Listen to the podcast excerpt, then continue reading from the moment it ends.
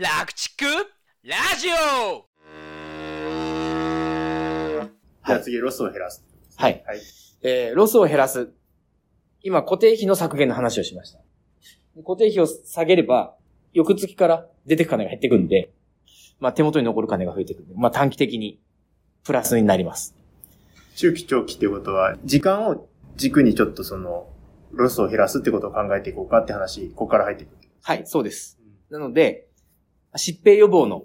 徹底ということで、まあ、ワクチンをやるとか、あとは、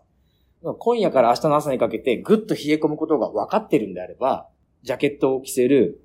ネックウォーマーをする、そして仕切りを交換しておく。ふかふかにしておく。っていうことで、これ自体そんなに、まあ、持ってるものを使えばお金はかからないわけですよね。で、病気が減るわけです。なるべく、まあ、ワクチンも小さい子牛にはやった方がいいですね。そうですね。はい。それから、あ自給飼料の増産っていうのは、さらに長期的な、まあ来年以降の話ですけど、まあ、下手したら5年とかの。まあそうですね。ううん。ん。長いスパンにはなりますけど、でもどうしても、ロスを減らすっていうことを考えると、買ってくる餌が高いっていうそのロスを減らすためには、自給飼料の割合をどう増やすのか。で、この増やすっていうのに対して、自分の補助を増やすだけじゃなくて、周囲に稲作農家がいて、新しく藁を仕入れさせてもらえるとか、そういう今まで付き合いのなかったところの選択肢っていうのはどれだけ確保できているのか。もしかすると、近所の酪農家でもうすでに離農されている方がいて、その離農された方が付き合ってた稲作農家は他の酪農家知らないから、稲わらを提供したいけど、知らないから、まあ、ほっぽってるみたいなこともあり得るわけですね。なので、地域の中にまだ利用できていない酪農資源ってたくさんあると思うんです。そういう新しい選択肢とか人間関係っていうものも長い目で見たときにロスを減らすための大切な要素だなと思います。で、3番目に生産性を高めるというところですね。まあ、生産性を高めるっていうのは、ロスを減らすというよりかは、収入をどうやって増やすかっていう考え方です。で、最も短期的なところとして、作業の見直しと整理整頓という、これが挙げられます。意外と思われる方もいるかもしれませんが、例えば今日話した現状認識の徹底っていうことをやりましょうって言っても、皆さんすごい忙しいですよね。毎日やることはたくさんあって、そんな時間を1日30分とか取るのはちょっときついと思われるかもしれないですけど、まずは、じゃあ日々の搾乳作業の中で、絞るためにディッピング剤を通路の真ん中のカートに置いてて、一頭一頭毎回それを取りに行くっていうのを腰にぶら下げればいいじゃん。例えば一頭に対して何秒っていうのを節約することを朝晩繰り返すと、合計で15分ぐらい浮いたりするわけですよね。そういう小さな違いです。乳糖を拭くペーパーをカートに取りに行くんじゃなくて手元に持つとか、ペーパーじゃなくてタオルだから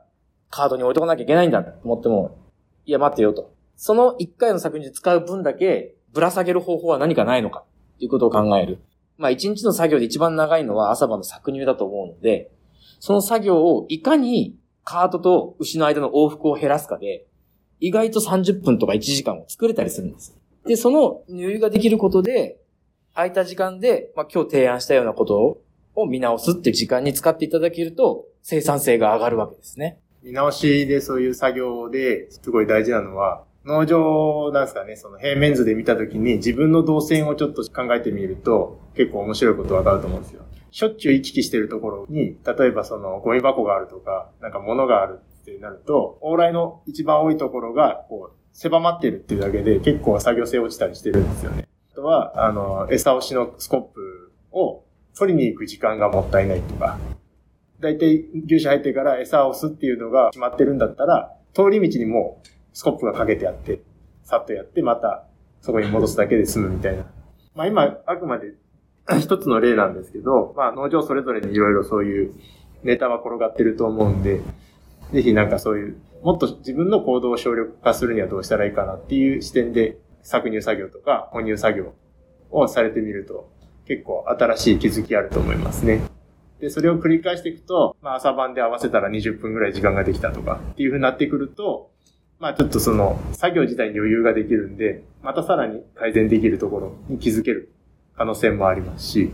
あと、まあ、整理整頓っていうところもあると思うんですけど、整理整頓であれば、僕らが今回固定費変動費みたいなところで見直しましょうって話になると、去年の決算書とか青色申告書みたいなものを、まあ、探してきて、うちはどうだったのかなっていう見返す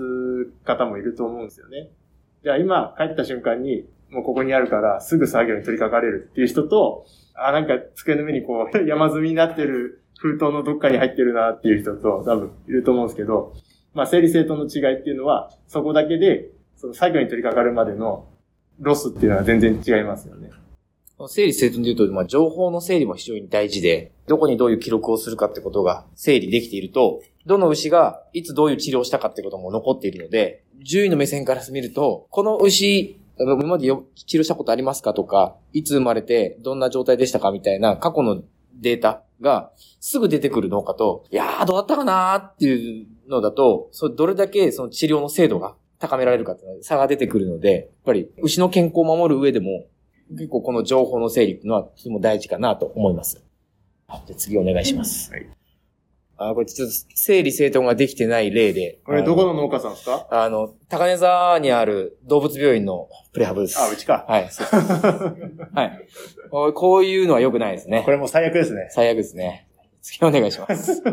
で、生産性を高めるっていうことを考えたときの、受精卵移植をすることで、生まれてくるのが F1 よりも和牛の方が高く売れる。だとか、まあ、仮腹って言って、繁殖農家の受精卵を酪農家の牛に受胎させて、生まれた子牛は繁殖和牛農家に返すっていう技術ですね。それによって、まあ、生まれてすぐ返せるんで、現金化も早いっていうことも、まあ、生産性を高める一つの技術だったりします。採卵とか OPU っていうのは、受精卵を生産する技術なので、ホルスタインでやることもたまにあります。で、成績のいいうちの牛の受精卵を作って、そうすれば、その牛の遺伝子を牛群の中にたくさん残せるので、牛群改良が一気に進むっていう、そういう技術ですね。また、カウコンフォートとミルカー点検っていうのも入れたんですけど、カウコンフォートっていうのは、アニマルウェルフェアと少し違って、牛の快適性を高めて、で、牛の行動を邪魔しないことで生産性を高めるっていう考え方です。例えば、ウォーターカップが汚いとか、あるいは牛症が硬くて痛くて寝起きをしたくないから、本当は立ち上がりたいけど、立ち上がったらまた寝るとき痛いから寝たままっていう牛も中にはいるわけですね。あるいは一度寝たらまた立ち上がるの辛いから一日立ちっぱなしみたいな牛もいたりします。そうすると牛の生産性は下がるので牛症を柔らかくしましょうみたいな考え方です。牛がかわいそうだからとかじゃなくて生産性が下がるから。まずお金をかけない方法で言えば作業の見直しで1日10分時間ができたなら週に2回だったウォーターカップの掃除を週3回、4回に増やす。それによって気持ちよく水が飲める状態をキープすることが生産性を高めるわけですね。で、長期的っていうのが、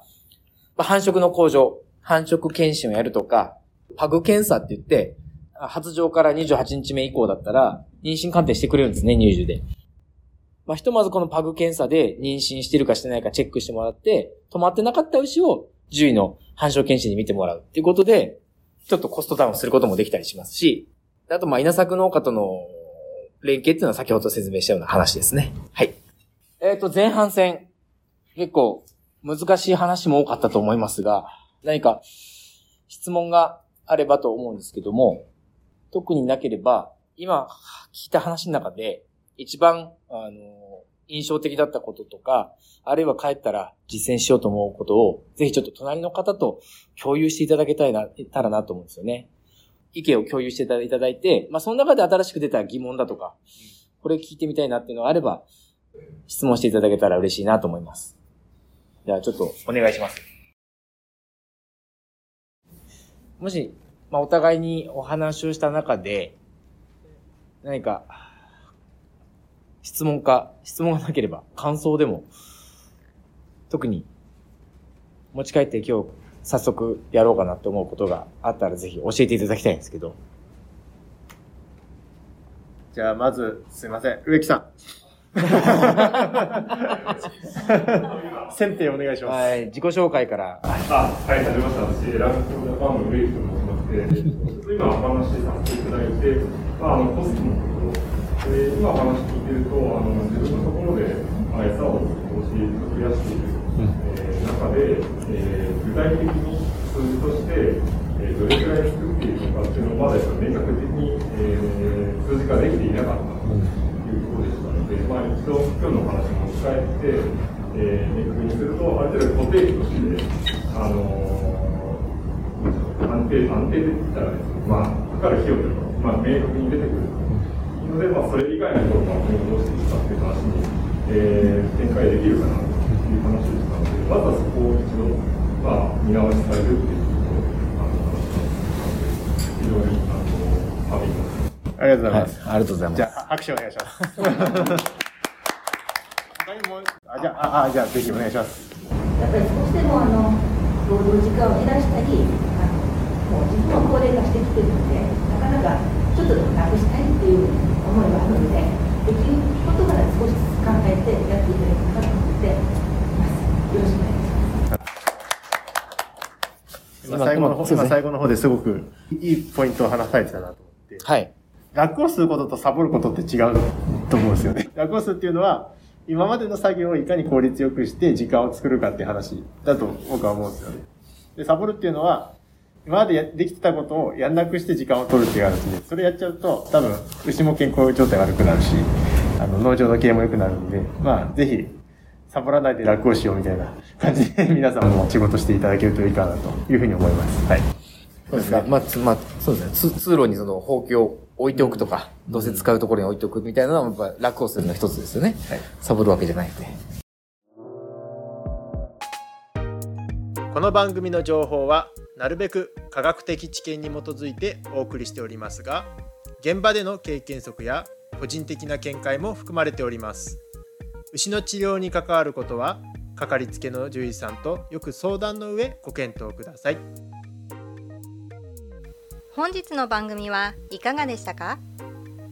番組への感想・質問はこちらまで。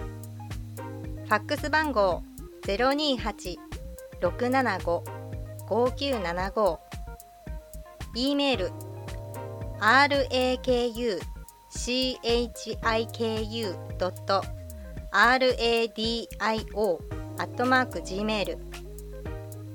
番組概要欄にも記載してありますのでぜひお気軽にご連絡ください。